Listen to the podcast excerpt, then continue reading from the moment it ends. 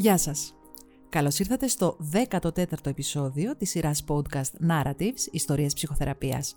Είμαι η Γιώτα Ζαγκανά και μαζί με τον πρόδρομο Ταράση υποδεχόμαστε ανθρώπους οι οποίοι μας αφηγούνται ιστορίες ψυχοθεραπείας.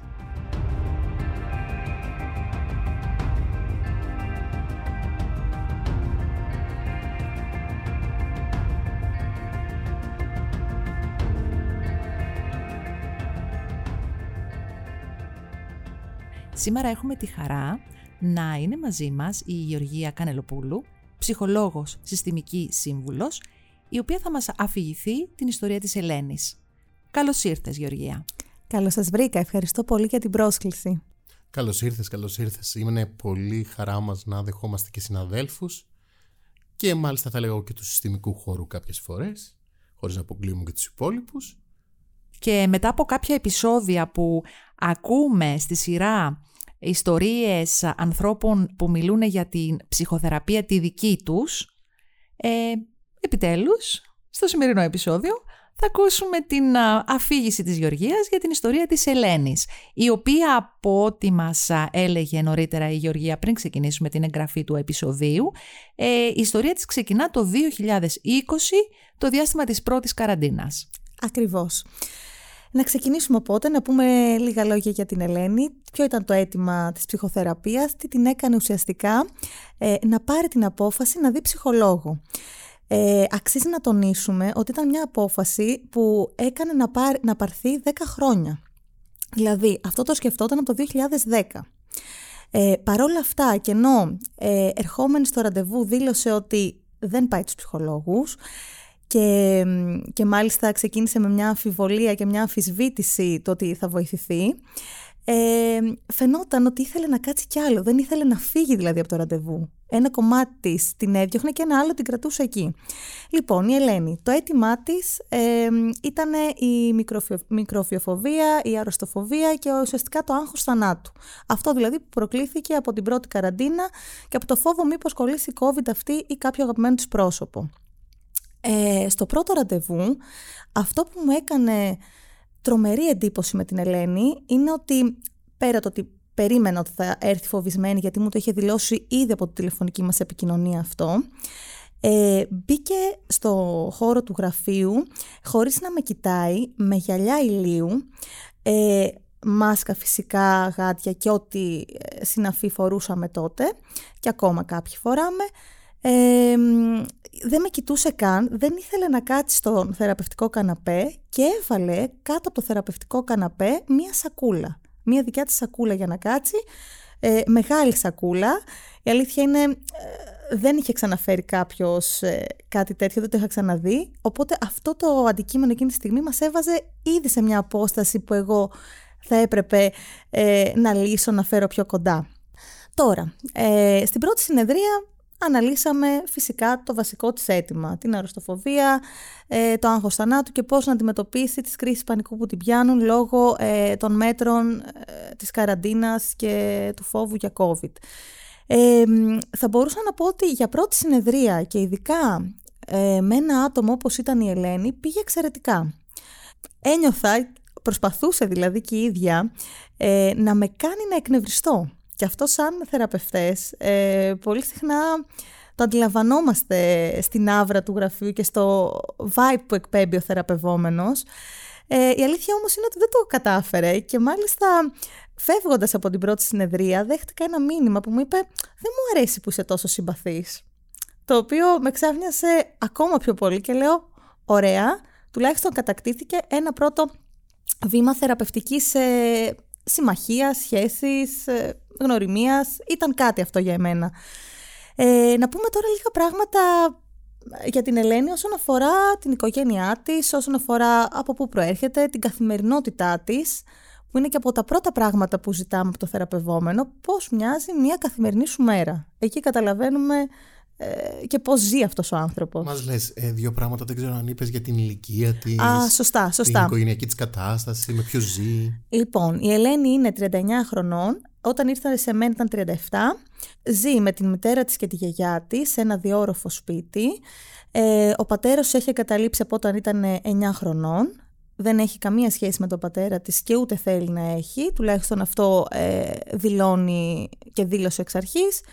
Ε, ζει με τη μαμά της, η οποία μαμά της, όντας η γιαγιά της ακόμα πιο μεγάλη σε ηλικία, ε, όντας οπότε και οι δυο μεγάλες έχει αναλάβει την πλήρη ε, φροντίδα τους.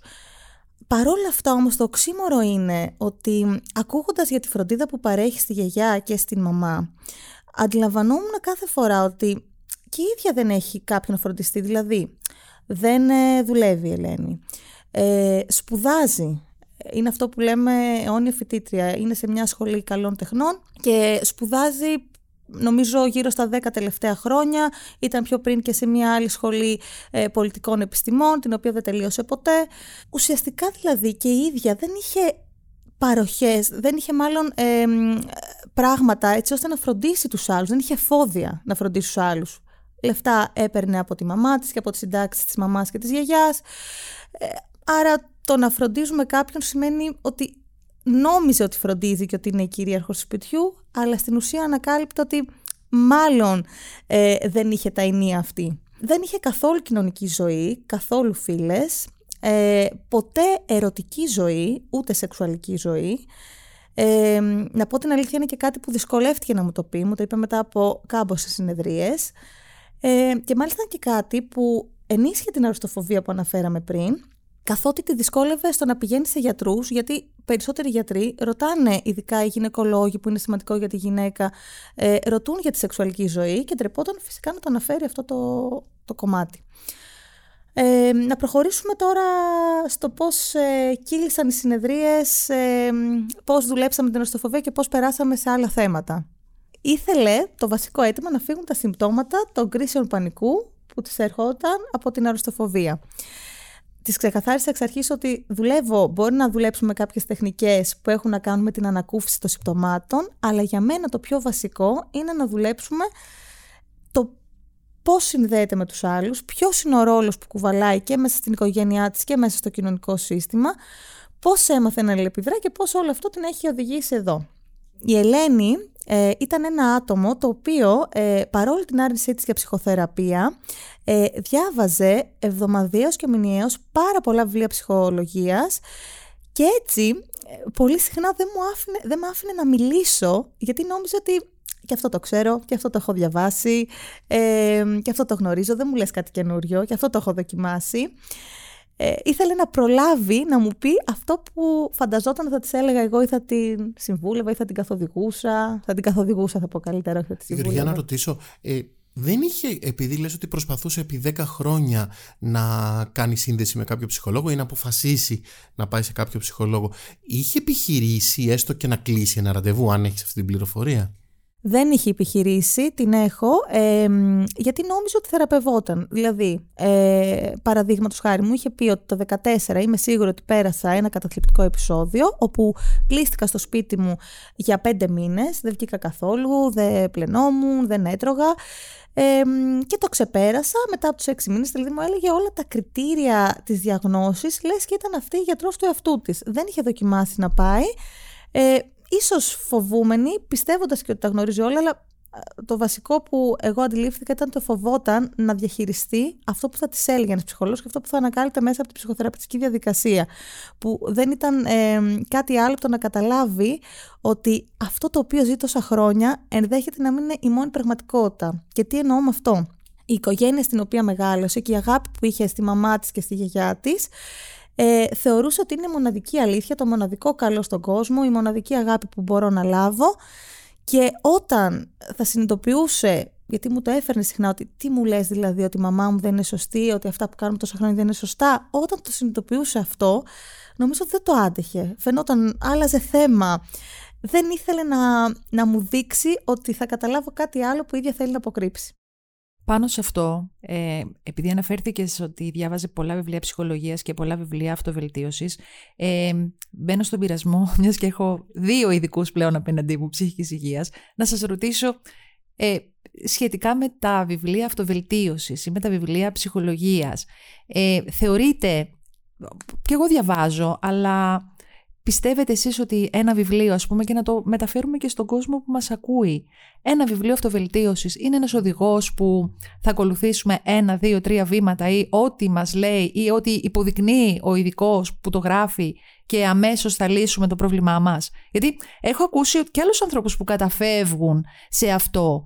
Ε, Παίρνω ένα βιβλίο, αγοράζω ένα βιβλίο, είναι οδηγός πέντε βήματα να ξεπεράσετε τους φόβους σας, 7 βήματα να ε, αποκτήσετε την τέλεια σχέση, 10 βήματα να γίνετε ευτυχισμένοι, 15 ε, βήματα να φτάσετε το ιδανικό βάρος.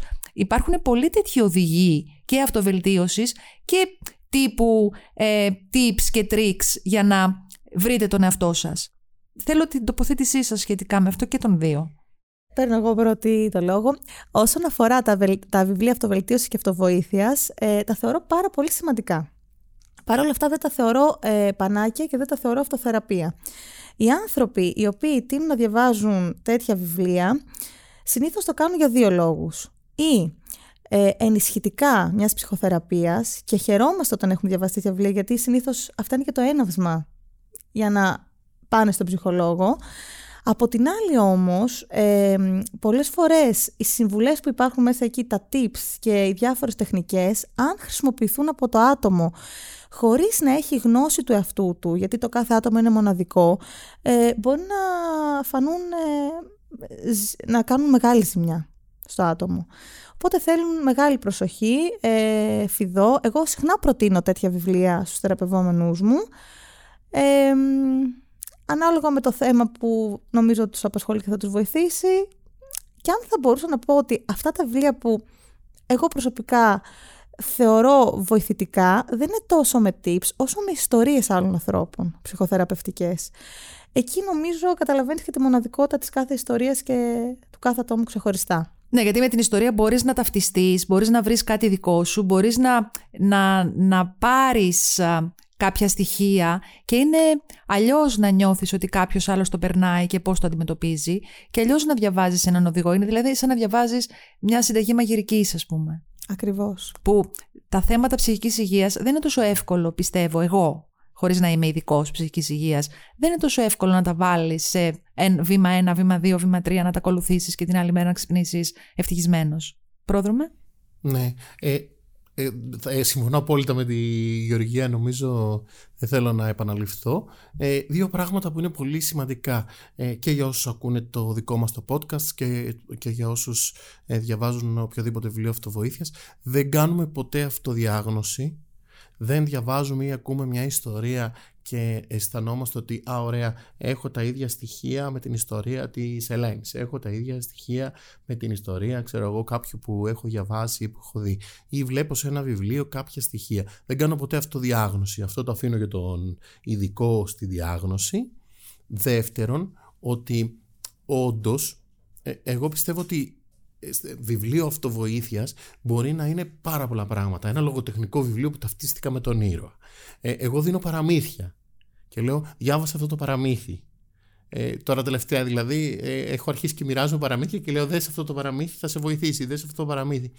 Ε, νομίζω ότι πάρα πολλά πράγματα μπορεί να είναι θεραπευτικά στη ζωή μας, δεν είναι όμως ψυχοθεραπεία. Η ψυχοθεραπεία είναι σχέση. Η σχέση δεν μπορεί να αντικατασταθεί με αυτό που είπες πριν ε, ε, ότι δεν είναι συνταγή. Ε, πώς το λέω, εγώ τα λέω cookbooks. Ότι είναι συνταγή, cookbook ας πούμε, ότι διαβάζω. Δεν είναι. Η ψυχοθεραπεία είναι σχέση, περνάει μέσα από τη σχέση και γι' αυτό ε, διαφορετικοί θεραπευτές έχουν και διαφορετικό αποτέλεσμα. Διότι δεν είναι ότι έχουν περισσότερες ή λιγότερες γνώσεις, μπορεί να έχουν τις ίδιες. Αλλά ο τρόπος που σχετίζονται μπορεί να είναι διαφορετικός. Ναι, γι' αυτό ήθελα να κάνουμε μια τοποθέτηση για, για όσους μας ακούνε και ίσως είναι σε μια φάση που δεν ξέρουν πώς να βοηθηθούν. Δηλαδή να πλησιάσουν, ε, να έρθουν σε επαφή με έναν ε, άνθρωπο ο οποίος είναι ειδικό στην ψυχική υγεία, με έναν ψυχολόγο, με έναν ψυχίατρο, να, να πάρουν ένα βιβλίο, ίσως να το κάνουν ως πρώτο βήμα ότι θα πάρω τη γνώση που χρειάζομαι. Ξέρεις τι μπορεί, μπορεί να είναι αυτό που είπε η Γεωργία, να είναι ένας τρόπος να προετοιμαστεί κάποιος να, να αρχίσει να λέει «Α, τι γίνεται με αυτό το θέμα». Να μην είναι έτοιμος όπως ε, μας περιγράφει και για την Ελένη, ότι μπορεί να μην ήταν έτοιμη. Βεβαίως κάποιες φορές μπορεί να είναι και ένας τρόπος να κρυφτώ πίσω από ένα βιβλίο, αλλά αυτό θα μπορούσε να το κάνει με οτιδήποτε. Θα μπορούσε να κρυφτεί, ξέρω εγώ, πίσω από τα λόγια του ιερέα που της είπε, ξέρω εγώ, κάποια πράγματα. Θα μπορούσε να κρυφτεί πίσω από, ένα, από τη γυμναστική. Δεν είναι. Για πάμε να συνεχίσουμε. Συμφωνώ, συμφωνώ και ε, αν μπορώ να δώσω έτσι ένα παράδειγμα που έγινε μόλις τώρα που ερχόμουν ε, εδώ να σας βρω, να σας συναντήσω. Ε, Μπαίνοντας στο, στο ταξί, αν, αν χρειάζεται να αναφερθεί αυτό, ε, μου λέει ο οδηγός... Ε, τι επαγγέλλεστε, λέω. Λάθος. Άμα απάντησες ψυχολόγος, είσαι λάθος. Δυστυχώς σε, σε γρήγορη ταχύτητα που απάντησα, το απάντησα ενώ συχνά το αποφεύγω. Ε, Παρ' όλα αυτά, ενθουσιάστηκα γιατί πρώτη φορά τυχαίνει ο οδηγός του ταξί να μου πει έχω κάνει 10 χρόνια ψυχοθεραπεία και να ξέρετε δεν θα σας ζαλίσω με ερωτήσεις γιατί παλιότερα πριν κάνω, αν άκουγα ότι κάνετε αυτό το επάγγελμα, ε, θα σας ρωτούσα διάφορες συμβουλές όσο προλάβω για διαδρομή μέχρι να σας φτάσω στον προορισμό σας, ε, που θα βοηθούσαν εμένα, την οικογένειά μου. Τώρα ξέρω ότι αυτό είναι πολύ μεγάλο λάθος και σας αφήνω να απολαύσετε τη διαδρομή. Νομίζω ότι είναι ό,τι καλύτερο μου συνέβη ε, σήμερα. Μου άρεσε πάρα πολύ αυτή η οπτική, δεν το περίμενα και αυτό δείχνει πώς η ψυχοθεραπεία αλλάζει και την ιδέα για το τι είναι βιβλία αυτοβοήθειας, τι είναι tips, τι είναι αυτά που ανεβάζουμε στα social media, τα πώς. Πόσο διαφορετικό είναι αυτό με την ψυχοθεραπευτική διαδικασία. Και την ανθρώπινη σχέση και την ανθρώπινη σύνδεση. Ακριβώς, ακριβώς. Ωραία, πάμε να συνεχίσουμε. Λοιπόν, ε, να συνεχίσουμε την ιστορία της Ελένης. Ε, η Ελένη ερχόταν να πούμε εβδομαδιαίως και μάλιστα ε, ανυπομονούσε για το ραντεβού. Δηλαδή, αν μπορούσα να της το βάλω και δύο μέρες νωρίτερα θα το επιθυμούσε. Ε, προσπαθούσα βέβαια να κρατάω ε, σταθερή ημέρα και ώρα, γιατί όπως είπα, επειδή ήταν ένα ε, άτομο που δεν είχε κοινωνικές και φιλικές σχέσεις, υπήρχε και κίνδυνος εξάρτησης με τον θεραπευτή. Ε, και η αλήθεια είναι ότι θέλω να το αποφύγω αυτό, ε, να μην νιώθει δηλαδή ότι είμαι το μοναδικό άτομο στη ζωή της που ε, θα μπορούσε να απευθυνθεί ή ότι αυτή η σχέση θα μπορούσε να οδηγηθεί και σε άλλη σχέση, για παράδειγμα φιλική.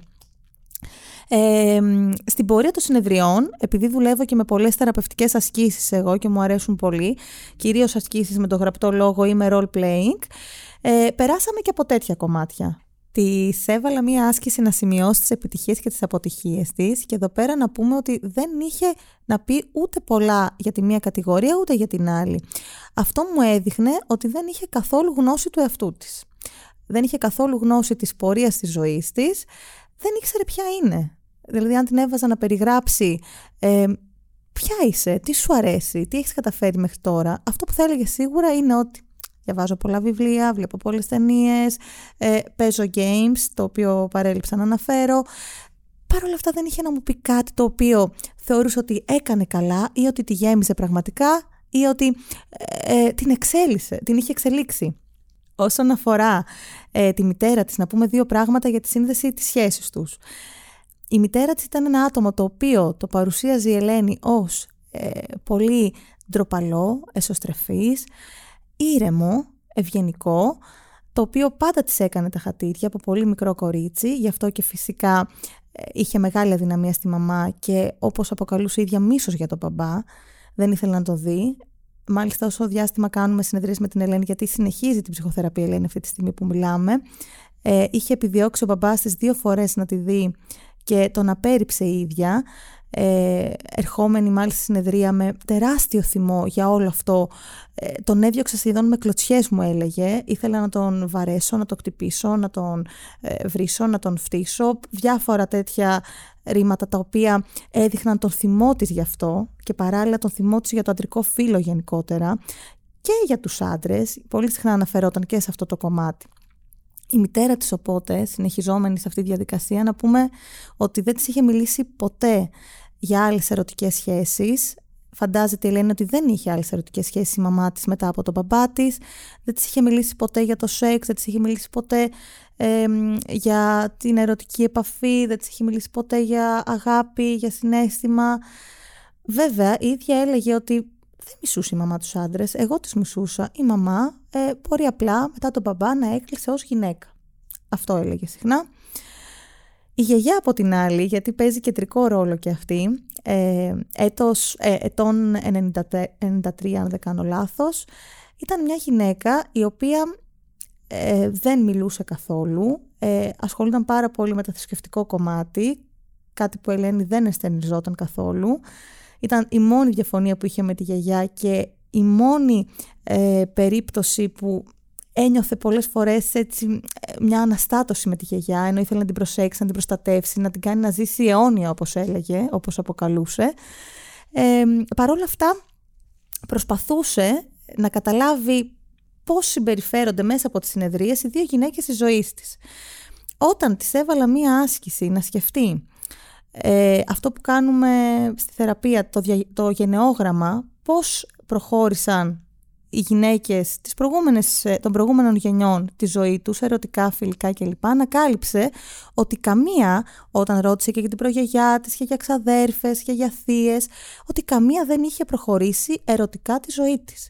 Μία μακρινή ξαδέρφη που είχε κάνει ερωτική σχέση, είχε παντρευτεί, χώρισε ε, σε διάστημα δύο χρόνων και σοκαρίστηκε που ανακάλυψε ότι οι κοντινές γυναίκες της οικογένειάς της δεν είχαν καμία ερωτικές επαφές. Η γιαγιά της δηλαδή, ποια ήταν η ιστορία της; Ε, είχε μία σχέση με τον παππού, όπου έκαναν τη μαμά της και έναν ακόμα αδερφό, μεγαλύτερο αν δεν κάνω λάθος, πέθανε ο παππούς, από τότε κλείστηκε, νομίζω και αυτό έγινε πολύ σύντομα, δηλαδή έκανε τα παιδιά της και μετά από δύο-τρία χρόνια έχασε τον παππού της Ελένης, και από εκεί και πέρα η ίδια νομίζω κλείστηκε πιο πολύ όπως είπαμε στο σκεφτικό κομμάτι.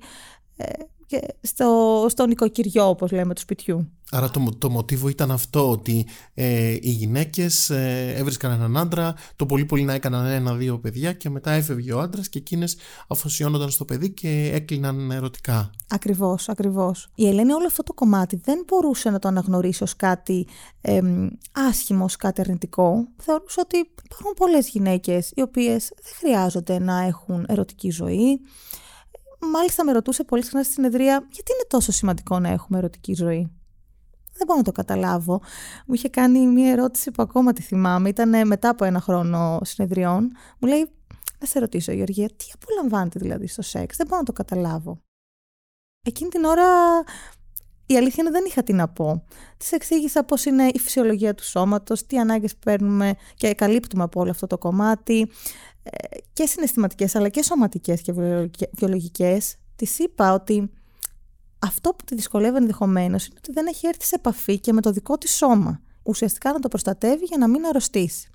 Στην ουσία όμως και πάλι, καταλαβαίνουμε ότι δεν το πρόσεχε ουσιαστικά. Δεν ε, πρόσεχε τη διατροφή της, δεν είχε κάνει ποτέ γυμναστική, δεν είχε πάει ποτέ σε κανέναν γιατρό. Σκεφτείτε ένα άτομο 39 χρονών που δεν έχει πάει ποτέ σε οδοτίατρο, σε κομμωτήριο, κουρευόταν μόνη της, σε γυναικολόγο, ήταν σοκαριστικό. Όταν το ακούς αυτό, ε, καταλαβαίνεις ότι αυτό το άτομο δεν έχει όχι επαφή με το σώμα, δεν έχει επαφή με το τι σημαίνει πραγματική φροντίδα εαυτού. Προχωρώντας τις ε, τις συνεδρίες, η Ελένη ενθουσιαζόταν, ενθουσιαζόταν όλο και περισσότερο που ερχόταν στο γραφείο. Ήταν η συνήθειά της, ήταν αυτό που την έκανε να ξεφεύγει από το σπίτι, να ξεφεύγει από αυτό που ονόμαζε κανονικότητα.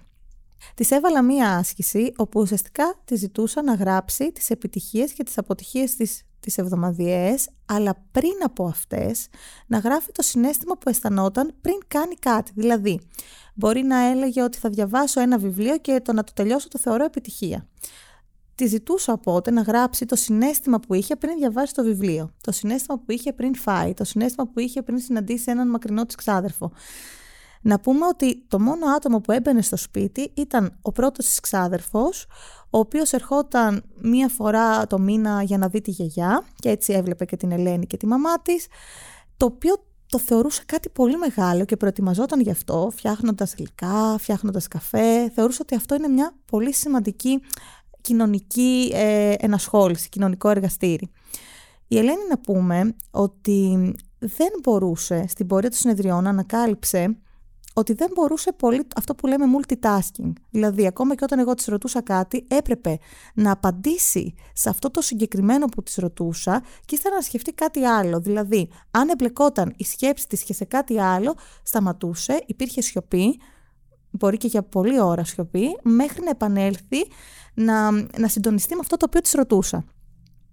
Αυτό παρατήρησα ότι εμπλεκόταν και στην πραγματική της ζωή. Δηλαδή, δεν είχε πάει για δουλειά. Γιατί δεν θεωρούσε ότι οι άνθρωποι μπορούν παράλληλα να δουλεύουν και να σπουδάζουν. Δεν θεωρούσε ότι οι άνθρωποι μπορούν ε, να διαβάζουν ένα βιβλίο και να έχουν χρόνο ε, να βγουν και έξω με φίλους. Δεν θεωρούσε ότι μπορεί να προσέξει τη μαμά της να μαγειρέψει και παράλληλα να έχει έναν ερωτικό σύντροφο ή να στέλνει μηνύματα ή να κάνει socializing στα social media. Αυτό με κάνει να σκέφτομαι και το μοτίβο που έλεγε στο διαγενεϊκό ότι οι γυναίκες έκαναν ένα πράγμα. Δηλαδή, μεγάλωναν το παιδί τους. Ε, μετά, ε, σαν να έκλειναν. Ακριβώς, ακριβώς. Και αυτό το ένα πράγμα το θεωρούταν και τόσο σημαντικό που κατέκλυζε όλη τη ζωή. Δηλαδή, έτυχε να χρειαστεί να κάνει επιτέλους μία επέμβαση ε, στα δόντια της, η οποία επέμβαση, επειδή θα χρειαζόταν δύο-τρεις φορές να πάει στον οδοντίατρο, η Ελένη τι έκανε; Αποφάσισε ότι θα πρέπει να σταματήσει ακόμα και τις συνεδρίες, γιατί δεν θα προλάβω. Ήταν σοκαριστικό και αυτό φυσικά επέμενα να μην σταματήσει, να δοκιμάσει τον εαυτό της ότι μπορεί να κάνει πολλά πράγματα ταυτόχρονα και εν τέλει τα κατάφερε και πήγε στον οδοντίατρο και ήρθε στις συνεδρίες με κόπο βέβαια γιατί προκαλούνταν σε όλη αυτή τη διάρκεια ε, και κρίση πανικού και άγχος. Έχει τύχει να πάθει και δύο-τρεις φορές μέσα στην ώρα της συνεδρίας αν όχι κρίση πανικού, αυτό που λέμε ένα άγχος, μια σωματοποίηση του άγχους που δεν την άφησε να ολοκληρώσει τη συνεδρία εκείνη την ημέρα. Υπήρχαν και τέτοιες στιγμές. Από όσο καταλαβαίνετε από αυτά που έχω πει ήδη, το θέμα κάθε φορά έφευγε από το αρχικό της αίτημα. Δηλαδή, ναι, μεν ήρθε για την οστοφοβία, αλλά σχεδόν σπάνια ήθελε να συζητήσουμε γι' αυτό. Πήγαινε στο να συζητάμε τι, κάνω, τι κάνει στη ζωή της, ε, τι κάνει λάθος, γιατί εγώ, ας πούμε, σαν θεραπεύτρια μπορώ να βγαίνω ή χωρίς να τα ξέρω όλα αυτά, τα φανταζόταν, ε, ή να έχω οικογένεια ή να προλαβαίνω να ντύνομαι, να βάφομαι και η ίδια να νιώθει ότι δεν τα προλαβαίνει. Με ρωτούσε με αγωνία πώς τα προλαβαίνετε όλα αυτά; Να, να πούμε και κάτι ακόμα για την Ελένη που είναι πολύ σημαντικό. Μια φορά έτυχε να μου πει ότι είχε γνωρίσει κάποιον, ενώ αυτό μου το είπε μετά από δύο χρόνια. Τώρα είμαστε στα δυόμιση χρόνια περίπου ψυχοθεραπείας, κλείνουμε τρία. Όταν μου το ανέφερε αυτό, ντράπηκε. Τη ρώτησα γιατί ντρέπεσαι, επειδή το είχες, το είχες αποκρύψει τόσο καιρό; Όχι μου λέει, γιατί θεωρώ ότι το να έχεις γνωρίσει κάποιον και να μην πετύχει σχέση ή να μην έχει γίνει σεξουαλική επαφή, δεν οφείλω να στο αναφέρω σαν μια επιτυχία, αλλά περισσότερο να, καταλάβεις ότι μάλλον εγώ δεν είμαι, δεν είμαι ένα ερωτικό άτομο αυτούς τους αυστηρούς όρους δηλαδή επιτυχίας, αποτυχίας ε, τους είχε κάπως πάρει από κάπου, υπήρχαν στην οικογένεια; Θεωρώ ότι σε αυτό έπαιξε ρόλο, όπως είπα, η ανάγνωση πολλών ψυχολογικών ε, βιβλίων και αυτοβελτίωσης βιβλίων, αλλά και άρθρων. Μου ζητούσαν να της προτείνω άρθρα να διαβάζεις μετά από κάθε συνεδρία. Σκεφτείτε πόσο έντονο ήταν το να θέλει να μάθει και να μάθει και να μάθει περισσότερα. Πιστεύω ότι ήταν από εκεί αυτή η όρη, σε συνδυασμό με το ότι η μαμά της, παρόλο που ήταν μια γυναίκα που δεν έχει δουλέψει ούτε η ίδια, κλεισμένη μέσα στο σπίτι, διάβαζε πάρα πολύ, έλυνε σταυρόλεξα και ε, έπαιζαν μαζί αυτό που μου έλεγε παιχνίδια ερωτήσεων. Γνώσεων. Ήταν, να πω κάτι σαν ιεροτελεστία μέσα στο σπίτι αυτό που περνούσε με τη μαμά της. Ε, η Ελένη κάποια στιγμή, ενώ περνούσαν συνεδρίες, κατάλαβε ότι δεν μπορεί άλλο να να είναι μόνο με τη μαμά και την γιαγιά, φυσικά με, το, με όλες αυτές τις συζητήσεις. Μου δήλωσε βέβαια ότι μην περιμένεις από εμένα να κάνω φιλίες και ερωτική σχέση. Κατέληξα κάπου αλλού, Γεωργία. Έρχεται μια μέρα με αυτή την ανακοίνωση συνεδρία. Λέω, τι εννοείς, Ελένη, θα πάρω ένα σκυλί. Εγώ αυτό το βρήκα πολύ θετικό εκείνη τη στιγμή. Είπα, θα προσθεθεί ένα άλλο μέλος μέσα στο σπίτι. Μία άλλη ε, συντροφιά για την Ελένη, μία άλλη σχολεία, η οποία και θα δουλέψει το, multi, το φόβο του multitasking, αλλά παράλληλα θα έχει την ευκαιρία να συνδεθεί, να αγαπήσει με διαφορετικό τρόπο η Ελένη. Με μεγάλο ενθουσιασμό μου μιλούσε κάθε μέρα για το σκυλάκι που υιοθέτησε, για το πόσο το προσέχει, για το πόσο αυξήθηκε η κοινωνική της ζωή που έβγαινε έξω για να το βγάλει βόλτα, οπότε μιλούσε και με άλλους ανθρώπους που είχαν βγει εξίσου για, για τα σκυλιά τους έξω μου έλεγε ότι αυτό είναι ίσως το πιο σημαντικό βήμα που έχει κάνει. Και πραγματικά εκείνη τη στιγμή, και εγώ νιώθω ότι είναι από τα πιο σημαντικά βήματα που έχει κάνει στη ζωή της.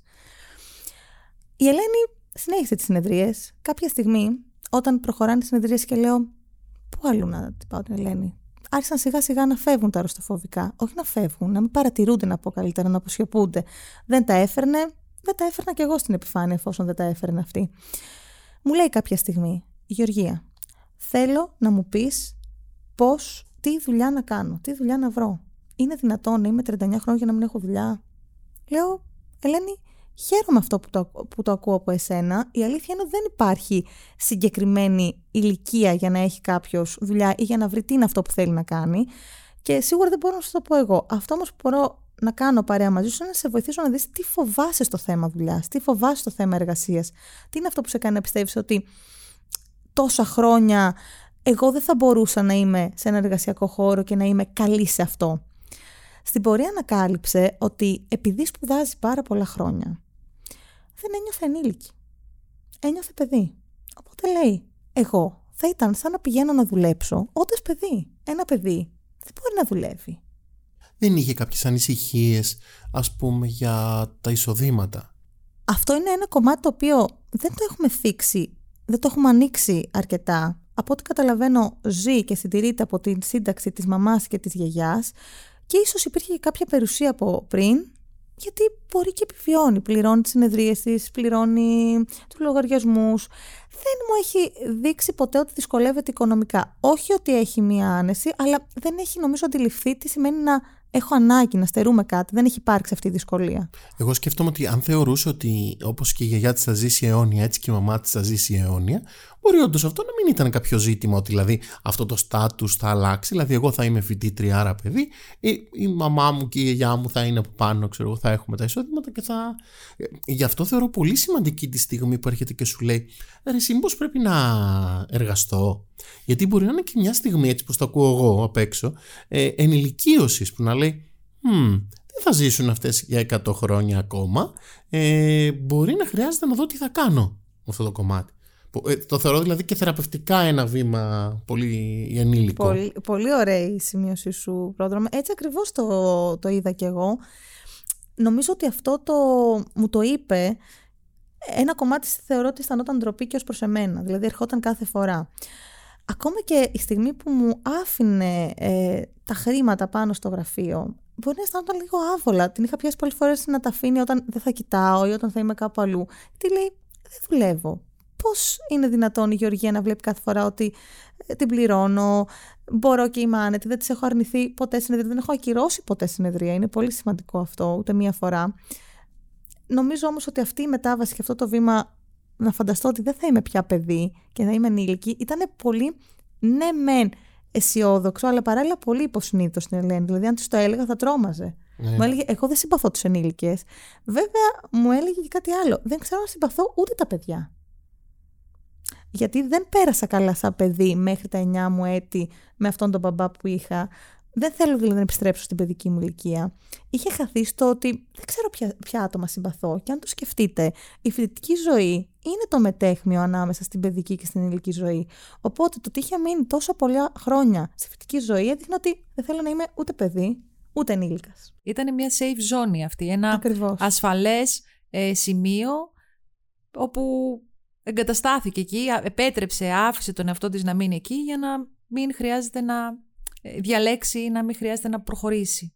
Ή να μην χρειάζεται να, να στερηθεί πράγματα, γιατί το να περάσει στο επόμενο βήμα της ενηλικίωσης χρήζει και στερήσεις. Θα χρειάζεται να στερηθεί καταστάσεις. Να φύγει από το σπίτι, να βρει δικό του σπίτι, να λείψει από τη μαμά της, να αφιερώσει πολύ χρόνο στον εαυτό της. Αυτό θα είχε κάποιες στερήσεις, που είναι ποιες, να ξεβολευτώ από τον χώρο του δωματίου μου, από το να είμαι μόνη μου, να μην έχω βοήθεια. Δεν μπορούσα να το διανοηθεί αυτό. Ή δεν μπορούσα να σκεφτεί ότι οι στερήσεις της ζωής που επέλεξε να κάνει ήταν πολύ περισσότερες από αυτές που θα έκανε μπαίνοντας στην ενήλικη ζωή κανονικά, δηλαδή βήμα-βήμα. Ακριβώς. Με όλες τις υποχρεώσεις και όλες τις απολαύσεις και όλες τις συνέπειες στην τελική. Σε αυτό πολύ συχνά, επειδή το είχα ρωτήσει, μου απαντούσε ότι δεν ξέρω τι σημαίνει στέρηση μιας καλής ζωής όταν δεν την έχω ζήσει. Μιας καλής ενηλικής ζωής, οπότε δεν το στερούμε. Θα το στερούμουν, μου έλεγε, αν το είχα ζήσει έστω μια φορά. Όταν την είχα ρωτήσει, γνωρίζεις τι στερείσαι με το να μην δουλεύεις ή με το να μην έχεις έναν φίλο να βγεις; Όχι, μου λέει. Δεν ξέρω πώς είναι να περνάς με ένα φίλο, οπότε δεν καταλαβαίνω το όφελος. Υπήρχε ένα αυτό που λέμε ένα μαύρο σκοτάδι πάνω από την Ελένη, το οποίο το εξηγούσε όλα αυτά που ζούσε, τα εξηγούσε σαν κανονικά, σαν φυσιολογικά. Και αυτό που λέμε στην ψυχοθεραπεία, σίγουρα δεν υπάρχει μια μορφή φυσιολογικού, αλλά αυτό που ζούσε η Ελένη ήταν ε, κατά βάση δυσλειτουργικό και ανθυγινό, αν θα μπορούσαμε να το πούμε. Εγώ καταλαβαίνω ότι είχε κάπως ε, δημιουργήσει και κάποιες δυνάμεις καταστολής σε, βασικά, ε, σε βασικές της ανάγκες, διότι για παράδειγμα, οκ, ε, μπορεί να μην έχεις ποτέ κάποια κοντινή σχέση ε, ή κάποιο κοντινό φίλο, αλλά δεν σημαίνει ότι επειδή δεν είχες δεν σου λείπει καθόλου. Ε, δηλαδή πολλές φορές από πολύ μικρά τα παιδιά λένε ότι α, ε, δεν με κάνουν παρέα, θα ήθελα κι εγώ ένα φίλο και ακόμα μπορεί να μην έχουν και κάποιο κοντινό φίλο. Ή ας πούμε η ερωτική επιθυμία δεν γεννιέται μόλις συνάψουμε μια σχεση η ερωτική επιθυμία μπορεί να υπάρχει ε, να, να στεναχωριέται κάποιος ή κάποια που δεν έχει. Αισθάνομαι ότι σαν να επιδρούσε και πολύ κατασταλτικά πάνω στον εαυτό της. Δηλαδή ότι ε, δεν θα έχω αυτή την επιθυμία, δεν θα έχω την άλλη επιθυμία ή ας πούμε η ενήλικη ζωή, OK, okay, μπορεί να έχει φόβους και αγωνίες, αλλά κάποιοι άνθρωποι μπορεί να την ονειρεύονται στο ότι θα έχω την ησυχία μου, την ελευθερία μου, θα κάνω ό,τι θέλω. Ε, έχω την εντύπωση ότι σαν να τα πάγωνε βρε παιδί μου όλα αυτά. Τα θεωρούσε όχι ασήμαντα, ότι στην ίδια δεν είναι ενεργοποιημένα. Δεν υπάρχει mm. μάλλον σε μένα αυτό το ένστικτο. Προσπαθούσε με κάποιο τρόπο να το αποδείξει και βιολογικά. Δηλαδή, με ρωτούσε, υπάρχει περίπτωση αυτό να φαίνεται κάπως στο DNA ότι εγώ δεν έχω αυτές τις ανάγκες; Ήταν σοκαριστικό το ότι δεν ήθελε να πάει να δουλέψει το κομμάτι της οικογενειακής δυσλειτουργίας. Και φαίνεται και ένα άλλο κομμάτι ε, που εγώ το συνδέω με το διαγενεϊκό που την έβαλες να κάνει ε, ότι είναι σαν να λέει ότι αφού όλες οι προηγούμενες γενιές δεν είχαν αυτές τις ανάγκες μπορεί βρε παιδί μου να είναι και βιολογικό. Ακούω πολύ, πολύ λογική τη βάση αυτή. Ναι, ναι, έτσι είμαστε. Ναι, έτσι, είμαστε έτσι γεννηθήκαμε. Ε. Ε, σε αυτό το κομμάτι να πω ότι αν άλλαζε η Ελένη, υπήρχε και το κόστος, το οποίο της το είχα ρωτήσει μια φορά, πώς αυτό θα σε κάνει να αισθανθείς απέναντι στη μαμά σου και στη γιαγιά σου και σε όλες τις γυναίκες της οικογένειας; Γιατί το να είμαι εγώ ένα διαφορετικό μέλος και να δράσω διαφορετικά από αυτές, σημαίνει ότι είμαι το... θα αποτελέσω το μαύρο πρόβατο της οικογένειας. Ναι, και θα τους καταδείξω ότι μάλλον υπάρχει και ένας διαφορετικός τρόπος ζωής, ότι δεν ήταν αναγκασμένοι δηλαδή να ζήσουν έτσι. Ακριβώς και το ξεβόλεμα θα ήταν στο ότι μπορεί να προκαλέσω θυμό στη μαμά μου, απορία στη γιαγιά μου, ε, μελαγχολία στην ξαδέρφη μου που την εγκαταλείπω από αυτή τη μοναχική ζωή που και η ίδια επέλεξε αυτή την, αυτή την πορεία δεν ήθελε να την ακολουθήσει, δεν ήταν έτοιμη τουλάχιστον. Να πούμε ότι στις συνεδρίες η Ελένη είχε και υγιή κομμάτια, τα οποία είναι σημαντικό να τα εντοπίζουμε σε κάθε θεραπευόμενο, ακόμα και σε τέτοια περιστατικά που ε, τα ακούς και λες υπάρχει δυσλειτουργία. Υπάρχει ε, κάτι που φοβίζει τον ακροατή όταν το ακούει αυτό.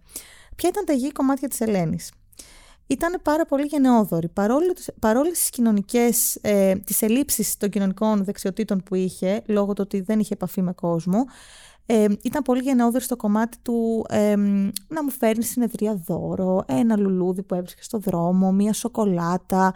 Μιλούσε ε, ευγενικά για φιγούρες της τηλεόρασης, δηλαδή για ηθοποιούς, ε, για καλλιτέχνες, όχι για άτομα της έξω ζωής, για άτομα πάντα της τηλεόρασης είχε, ε, είχε πολύ μεγάλη αγάπη στα ζώα που και αυτό μπορούμε να το θεωρήσουμε ένα υγιές κομμάτι σύνδεσης όχι μόνο στο σκυλάκι που είχε υιοθετήσει μπορούμε να πούμε ότι αυτά τα κομμάτια την έκαναν εν δυνάμει ικανή να συνδεθεί όταν υπάρξει κατάλληλη ευκαιρία και όταν και αυτή αφήσει τον εαυτό της.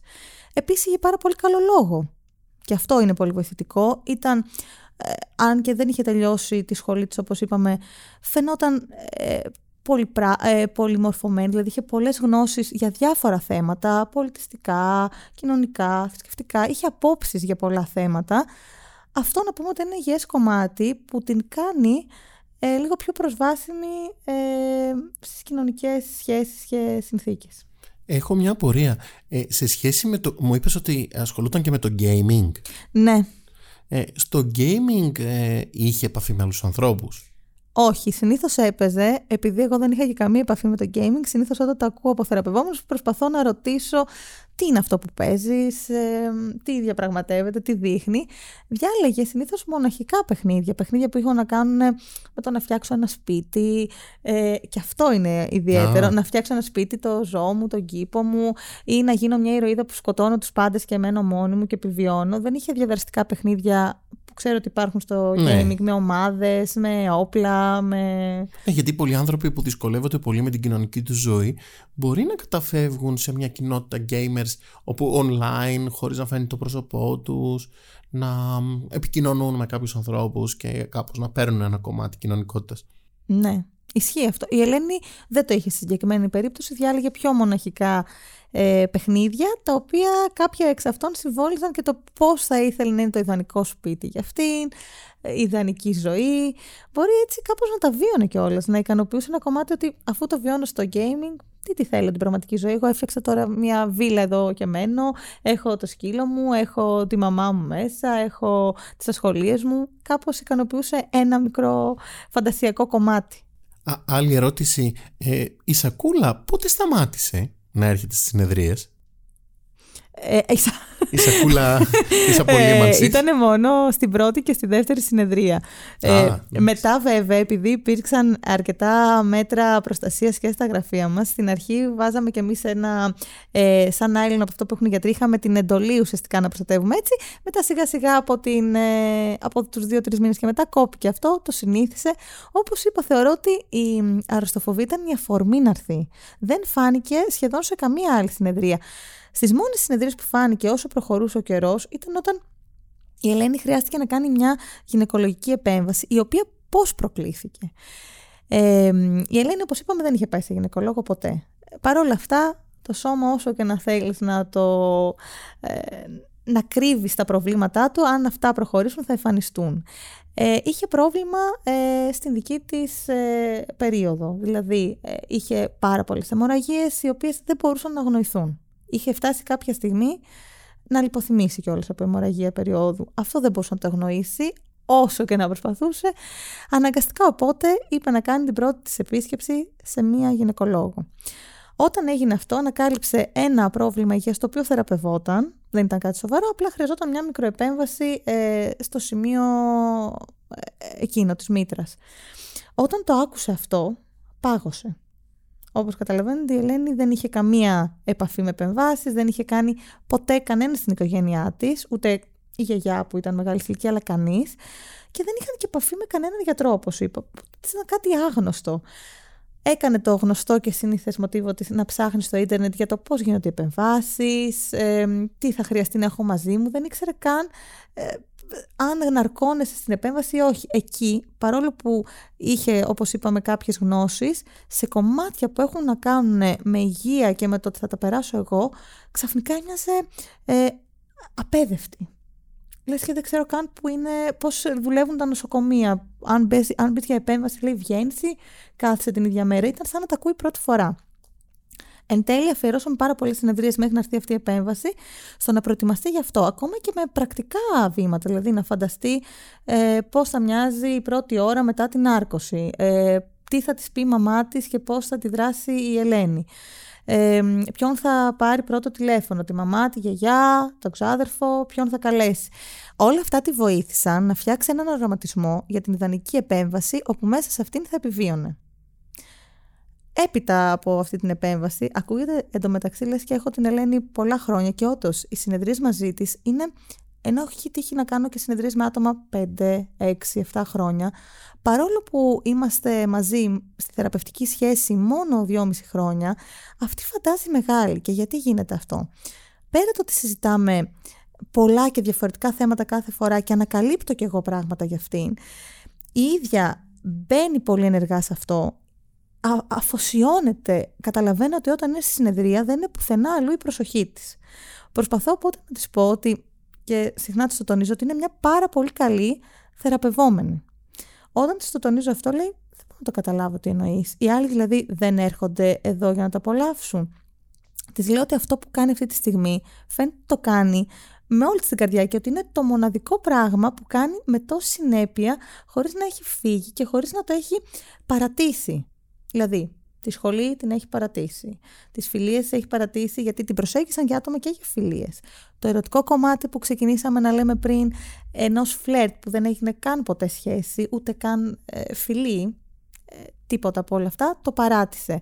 Το μόνο που δεν είχε παρατήσει ήταν η θεραπευτική σχέση και η επαφή με τον εαυτό της. Να πω ότι είχε και ένα άλλο κομμάτι η Ελένη και μετά θα περάσουμε λίγο στο πώς τελικά η οικογένεια και όλο αυτό το κομμάτι της Ελένης συνδέεται με τον εγκλωβισμό που είχε στη ζωή της. Είχε μια ανάγκη κάθε φορά ε, να μην αισθάνεται ότι γίνεται δυσάρεστη. Δηλαδή, ναι μεν αυτά που μου ανέφερε δεν ήταν ευχάριστα, δεν ήταν αισιόδοξα, γιατί η ίδια κατά βάση δεν ήταν αισιόδοξη, κατά φύση δεν ήταν αισιόδοξη. Παρ' όλα αυτά ήθελε να μην φαίνεται δυσάρεστη, να μην φαίνεται ότι ε, θα φύγει από τη συνεδρία και εγώ θα γράψω στο ιστορικό της ότι η Ελένη σήμερα ήταν δύσκολη, η Ελένη είχε μία θλίψη. Πάντα έλεγε ένα αστείο πριν φύγει. Ένα ανέκδοτο, κάτι τέτοιο. Ενώ την πρώτη φορά λες ότι κάπως σαν να προσπαθούσε να σου γίνει δυσάρεστη. Ακριβώς. Έπειτα δεν ήθελε να εστιάσουμε στα πραγματικά δυσάρεστα πράγματα της ζωής της και έτσι ήθελε να κλείνει τη συνεδρία με ένα αστείο, με κάτι που θα εξασφάλιζε ότι εγώ θα γελάσω, ότι εγώ θα ανακουφιστώ, σαν να ερχόταν εκεί για να ανακουφίσει εμένα και όχι αυτήν. Βέβαια, όταν της το επισήμανα αυτό, ότι το παρατηρώ ότι το κάνει συχνά, δεν σου το έχω αναφέρει ποτέ, αλλά νομίζω ότι ήρθε η ώρα να μιλήσουμε γι' αυτό το, το μοτίβο στο θεραπευτικό. Τι είναι αυτό που σε κάνει να θέλεις να μου λες πάντα κάποιο αστείο πριν φύγεις ή και στα ενδιάμεσο της συνεδρίας; Δεν είναι ότι δεν θέλω να στεναχωρώ εσένα, είναι ότι αν φύγω δυσαρεστημένη, θα τα σκεφτώ περισσότερο όλα αυτά και θα χρειαστεί να αλλάξω. Και εγώ δεν ξέρω αν είμαι έτοιμη να αλλάξω. Μου αρέσει που είμαι εδώ. Μου αρέσει που τα συζητάω. Ε, να πούμε ένα βασικό κομμάτι της ψυχοθεραπείας, ε, πρόδρομο που θα το γνωρίζεις κι εσύ. Η ψυχοθεραπεία το μεγαλύτερο κομμάτι είναι η διερεύνηση και λιγότερο η αλλαγή. Η αλλαγή είναι προς το τέλος, ίσως γίνεται και ενδιάμεσα της διερεύνησης. Η Ελένη οπότε φαινόταν ότι είναι ένα άτομο της διερεύνησης. Της άρεσε να ψάχνει, να αναλύει, να βρίσκει αιτίε, να τις αφήνει κάτω, να τις πετάει, να τις κρύβει κάτω από το χαλί. Δεν πήγαινε ποτέ σε πρακτικές αλλαγές.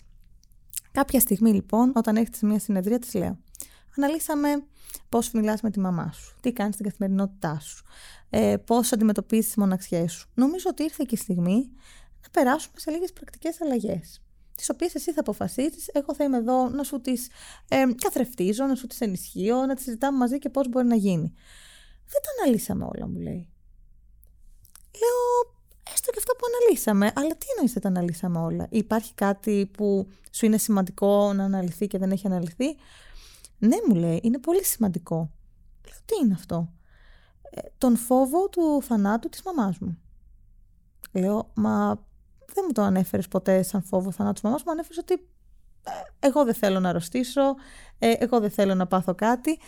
Τελικά λέει συνειδητοποίησα ότι εγώ δεν θέλω να πάθω κάτι, γιατί αν πάθω κάτι δεν θα έχει κανέναν η μαμά μου, άρα θα πεθάνει αυτή. Εκεί ήταν σαν να ξεκινούσαμε μία, όχι νέα θεραπευτική διαδικασία, αλλά είναι αυτό που λέμε επαναπροσδιορισμός του στόχου. Τι ήταν αυτός ο στόχος, πώς θα δουλέψω το φόβο της του θανάτου των δικών μου, κυρίως όμως τον αποχαιρετισμό από τη μαμά μου. Της είπα ότι υπάρχει ένας πιο εύκολος αποχαιρετισμός, που ίσως είναι και λιγότερο επώδυνος, αλλά δεν τον έχει εντοπίσει ακόμα. Να αποχαιρετήσει πρακτικός. Να βρει ένα δικό της σπίτι, να προσπαθήσει να βρει μια δουλειά, για να δει πώς είναι τελικά να μην είμαι 24 ώρες το 24 ώρες με τη μαμά μου, έτσι ώστε όλο αυτό να δει πώς θα της βγει αν κάποια στιγμή υπάρξει και ο πραγματικός θάνατος. Φυσικά και δεν το είχε σκεφτεί ποτέ έτσι και μου λέει: Έχεις δίκιο. Αν δεν είμαι μαζί της όλες τις ώρες, θα το συνηθίσω. Όταν το άκουσα αυτό, ε, μου έκανε τρομερή εντύπωση που δεν έλεγε συχνά έχεις δίκιο η Ελένη γιατί δεν ήθελε να έχω δίκιο σε αυτά τα θέματα. Προσπαθούσε με, κάποιο, με κάθε μέσο να μου βγάλει ότι οι άνθρωποι επιλέγουν όπως θέλουν να ζουν, άρα και η δική μου οικογένεια είναι μια φυσιολογική οικογένεια.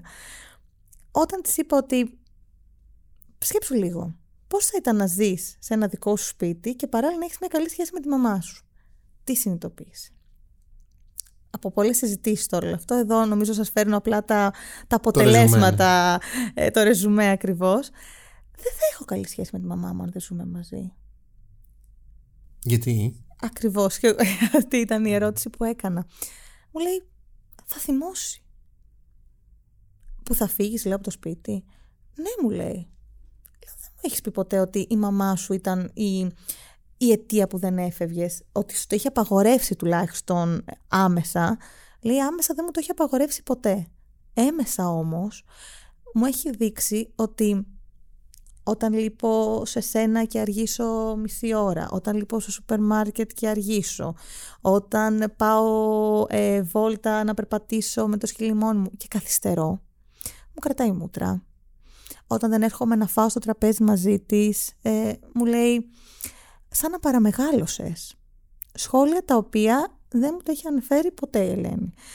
Εκεί πέρα ήταν και από τις λίγες φορές που να πούμε σε όλη τη διάρκεια των συνεδριών έκλαψε. Δεν έκλαιγε γενικά η Ελένη. Δεν είχε αφήσει τον εαυτό της να εκφραστεί, να βγάλει ε, κλάμα, ένταση. Έκλαψε γιατί συνειδητοποίησε ότι η μαμά της, πέρα από την φίλη της, τον καλύτερο άνθρωπο στη ζωή της, ήταν και ο άνθρωπος που τη θύμωνε πιο συχνά από όλους. Πάντως είναι η στιγμή νομίζω ε, ε, αυτή, εγώ τη βρίσκω πολύ σημαντική θεραπευτική στιγμή γιατί φαίνεται σαν να είναι η στιγμή που παρακολουθεί τον εαυτό της έξω από το σύστημα και σαν να ε, αισθάνεται ότι και η λύση μπορεί να έρθει έξω από το σύστημα. Διότι μέχρι τώρα ήταν σαν να λέγαμε ότι συντηρούμε αυτό το κλειστό σύστημα και ο καθένας ανακουφίζει τις αγωνίες του. Δηλαδή, η μητέρα ανακουφίζει, ξέρω εγώ, ότι θα μείνει μόνη, εγώ ανακουφίζω ότι θα μου πεθάνει και δεν θα την έχω να τη φροντίσω, η γιαγιά ότι είναι πολύ μεγάλη και ποιος θα τη φροντίζει, και σαν να είχαν κάνει εκεί το σύλλογο των τριών γυναικών που έχει καθεμία τον πόνο της, τις αγωνίες της, τις αρρωστοφοβίε της, ε, και ότι η μία φροντίζει κάπως την ανάγκη της άλλης, οπότε αν κοπεί ένας κρίκος, θα γκρεμιστεί όλο. Είναι η πρώτη φορά νομίζω σε αυτή την ε, συνάντηση όπου αρχίζει και λέει ε, η λύση μου για την αγωνία μου μπορεί να έρθει από μένα εκτός του συστήματος και με το που βγαίνει εκτός αρχίζει και λέει άρα εσύ αυτό το σύστημα εμένα μου δημιουργεί και αγωνίες μου δημιουργεί και φόβους μου θυμώνουν κιόλας, με εγκλωβίζουν το θεωρώ πολύ σημαντική ε, στιγμή Πολύ σωστά. Κατάλαβα ότι είναι ξεχωριστή οντότητα. Γιατί σε αυτά τα δυσλειτουργικά συστήματα των οικογενειών, το άτομο αισθάνεται ένα. Είμαστε όλοι ένα, δεν είμαστε διαφορετικοί χαρακτήρες. Πρώτη φορά έβλεπε τον εαυτό της σαν παρατηρήτρια έξω από το σώμα της ή με ένα διαφορετικό μέλος όπου μπορεί κάποιος να μου θυμώσει και εγώ μπορώ να δράσω διαφορετικά. Μεγάλη επιτυχία αυτή, μπορώ να πω, στη θεραπευτική της ανακάλυψη. Η Ελένη τώρα, η οποία εκεί πέρα και ήθελα να καταλήξουμε σήμερα είναι ένα περιστατικό το οποίο μπορούμε να το έχουμε ξανακούσει. Οι παρόμοιες ιστορίες. Έτσι. Αυτό όμως που είναι το πιο βασικό να κρατήσουμε από την Ελένη λίγο πριν πούμε πώς συνεχίζει η θεραπεία της και τι τελικά αποφάσισε να κάνει είναι το ότι η Ελένη κατάφερε έστω και με, αυτά, με αυτές τις συζητήσεις να σπάσει τον κύκλο. Η Ελένη είναι η πρώτη γυναίκα της οικογένειας που πήγε σε συνεδρία, που πήγε σε ψυχοθεραπεία. Η Ελένη είναι η πρώτη γυναίκα που τόλμησε να πει «Μου θυμώνουν οι άλλοι, μου αντιδρούν». Η Ελένη είναι η πρώτη γυναίκα που πήγε σε γιατρό στην οικογένεια και που έκανε επέμβαση. Η Ελένη είναι η πρώτη γυναίκα που μιλάει σε κάποιον άλλον που δεν ανήκει στην οικογένεια, γιατί δεν κάνει τα μυστικά της οικογένειας να τα βγάζουμε εκτός σπιτιού. Η Ελένη οπότε, χωρίς να το καταλάβει, μόνο με αυτή τη διαδικασία των 2,5 ετών της ψυχοθεραπείας ήταν ήδη διαφορετική. Και αυτό είναι το πιο πολύτιμο. Μπορεί μέχρι στιγμής, και θα πούμε πώς συνεχίζουμε τις συνεδρίες και τι αποφάσισε ε, από εδώ και στο εξής, να μην κατάφερε να έχει μια ερωτική σχέση, μια φιλική σχέση, αλλά κατάφερε μέσω αυτής της στιγμής που ανακάλυψε ότι η άλλη τη θυμώνει και ότι δεν είναι ωραίος αυτός ο θυμός. Είναι άσχημος αυτός ο θυμός, δεν μου αρέσει ανακάλυψε ότι η οικογένειά μου δεν είναι η μόνη αλήθεια. Μου λέει μάλιστα κάποια στιγμή, δεν ξέρω Γεωργία αν θα δεκτώ άλλες αλήθειες, γιατί αυτή μου είναι πάρα πολύ επίπονη, δηλαδή νομίζω ότι θα την πενθώ για χρόνια, αλλά έστω και αυτή η αλήθεια για μένα είναι πολύ σημαντική. Και όντως, αυτό που ζητάμε και από τους θεραπευόμενους δεν είναι να αντέξουν όλες τις αλήθειες. Έχουμε ένα συγκεκριμένο ταβάνι ο κάθε άνθρωπος μέχρι που μπορούμε να αντέξουμε, αλλά τουλάχιστον να καταλάβουμε ότι μία διαφορετική πραγματικότητα υπάρχει εκεί έξω και να τη ρυθμίσουμε στα δικά μας μέτρα και σταθμά. Λοιπόν, τώρα όσον αφορά το να κλείσουμε έτσι αυτό το περιστατικό της Ελένης, η οποία θα μπορούσε να την αναλύει ώρες, να πούμε τι άλλες ασκήσεις κάναμε, συστημικές και μη. Η Ελένη όταν την ρώτησα πώς συνεχίζουμε; Τη βάζω, βάζω πολύ συχνά όλους τους θεραπευόμενους σε μια διαδικασία όταν περάσει αρκετός χρόνος ε, συνεδριών, να γίνουν αυτοί οι ψυχολόγοι του εαυτού τους, λες και μιλάνε σε έναν επόπτη. Επόπτης είναι αυτός ο οποίος πηγαίνουμε συχνά οι ψυχολόγοι και αναφέρουμε κάποια ε, θεραπευτικά περιστατικά και μας δίνει τις συμβουλές του, τις καθοδηγήσεις του. Τη λέω οπότε, σκέψω ότι είσαι εσύ ο ψυχολόγος, το περιστατικό είναι η Ελένη και πας σε έναν επόπτη. Τι θα έλεγες για την Ελένη, δηλαδή, τι χρειάζεται αυτή η κοπέλα για να νιώσει καλά, πώς πρέπει αυτή η κοπέλα να συνεχίσει τη θεραπευτική της διαδικασία.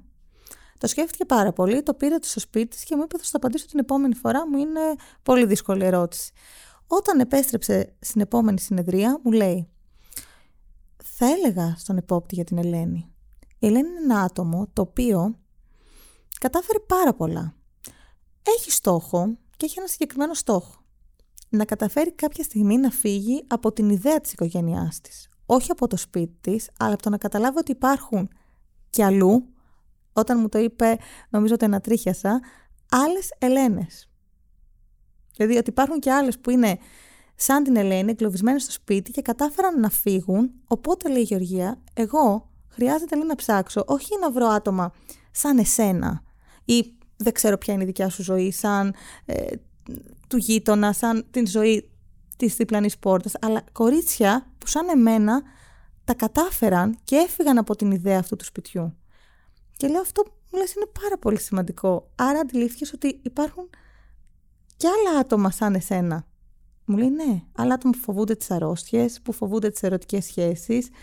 Μάλλον λέει και αυτά περάσαν εμένα. Μήπως λέει πρέπει να κάνω με αυτά τα άτομα παρέα. Εκεί τρομοκρατήθηκα και λέω όχι, τώρα είναι σαν να μου λέει ότι θα ξαναγυρίσω στο μοτίβο. Αν κάνω με αυτά τα άτομα παρέα ή αν βρω κάπου αυτά τα άτομα, ε, θα είναι σαν να συμφωνούμε ότι καλώς κάνουμε τόσο καιρό και δεν έχουμε. Από τη μια όμως σκέφτηκα ότι τι ψάχνει η Ελένη, κάποιον να την καταλαβαίνει, να την κατανοεί, να νιώθει ότι έχουν περάσει παρόμοια πράγματα και ουσιαστικά να συνδεθεί. Οπότε το άφησε έτσι. Άμα κάνει φιλίες με άτομα που φοβούνται τις φιλίες, δεν είναι και κακό. Ακριβώς. Ακριβώς. Ε, και παρόλα αυτά, θα καταλήξαμε στο κομμάτι ότι είναι ένα μοναχικό άτομο το οποίο θέλει τη κοινωνική επαφή αλλά θέλει ε, να προστατεύεται. Οπότε προς το παρόν η Ελένη αυτό που καταλήγω εν κατακλείδη είναι ότι θέλει να είναι ένα διαφορετικό άτομο από την οικογένειά της, δεν έχει βρει ακόμα το πώς, θέλει όμως να ψάξει αυτό το πώς και σίγουρα άρχισε σιγά σιγά να πιστεύει ότι υπάρχει, υπάρχουν γύρω της και άνθρωποι οι οποίοι είναι καλοί, καλύτεροι από την οικογένειά της, ό,τι μπορούμε να ονομάσουμε καλύτερο, ασφαλέστεροι από την οικογένειά της και άτομα τα οποία μπορεί να έχουν περάσει παρόμοια πράγματα, βιώματα με αυτήν και όμως προχώρησαν λίγο παρακάτω σε κάτι που η Ελένη ακόμα θεωρεί άπιαστο, άγνωστο, όμως θέλει να το πετύχει.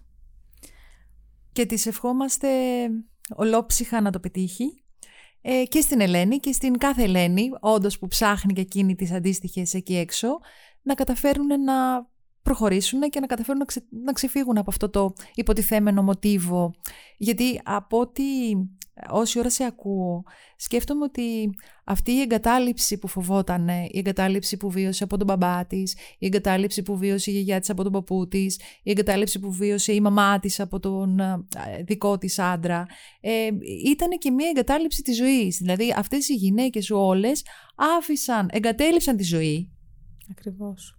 Και φοβήθηκαν και φοβούνται ακόμα να ζήσουν. Ε, χωρίς συναισθήματα, χωρίς ε, δράση, χωρίς τίποτα. Οπότε και η σχέση για την Ελένη, το να φτιάξω μια νέα σχέση, το να δημιουργήσω μια νέα σχέση, θα είχε το φόβο εγκατάλειψης. Το έζησα μία φορά από τον μπαμπά μου, μου είχε πει σε μια συνεδρία, δεν θέλω να το ξαναζήσω. Θα μπορούσαμε να πούμε πάρα πολλά. Η συστημική προσέγγιση έχει και πάρα πολλές ασκήσεις, αναλύσεις. Αυτό που αξίζει να μείνει, να μείνει σε αυτό το κομμάτι του σημερινού ε, περιστατικού επεισοδίου είναι ότι δεν υπάρχει μία, ένας δρόμος για να βγεις από τη δυσλειτουργική οικογένεια, υπάρχουν πολλοί και σίγουρα είμαστε εδώ για να δεχόμαστε οποιαδήποτε αλλαγή. Και η Ελένη μόνο που κατάφερε να συνειδητοποιήσει όλα αυτά, ακόμα και αν δεν κάνει κάποια από αυτά πράξη, είναι για αυτή νίκη. Τεράστια νίκη. Ακριβώς. Και μαζί με αυτό καταλάβαμε και με πόση φροντίδα και νιάξιμο ε, δούλεψες και εσύ μαζί της, και, αλλά και με πόση ανοιχτότητα και ρεαλισμό την υποστήριξες σε όλο αυτό της το ταξίδι. Σε ευχαριστούμε πάρα πολύ που ήσουν εδώ μαζί μας και μοιράστηκες αυτή την πολύ πολύ ενδιαφέρουσα ιστορία.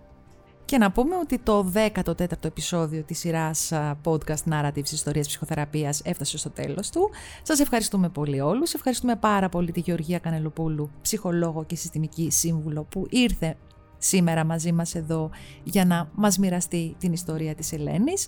Ε, ευχαριστούμε πολύ όλους και σας ζητούμε ή σας προσκαλούμε αν θέλετε να μοιραστείτε τη δική σας ιστορία, να επικοινωνήσετε μαζί μας. Ευχαριστούμε πολύ πολύ.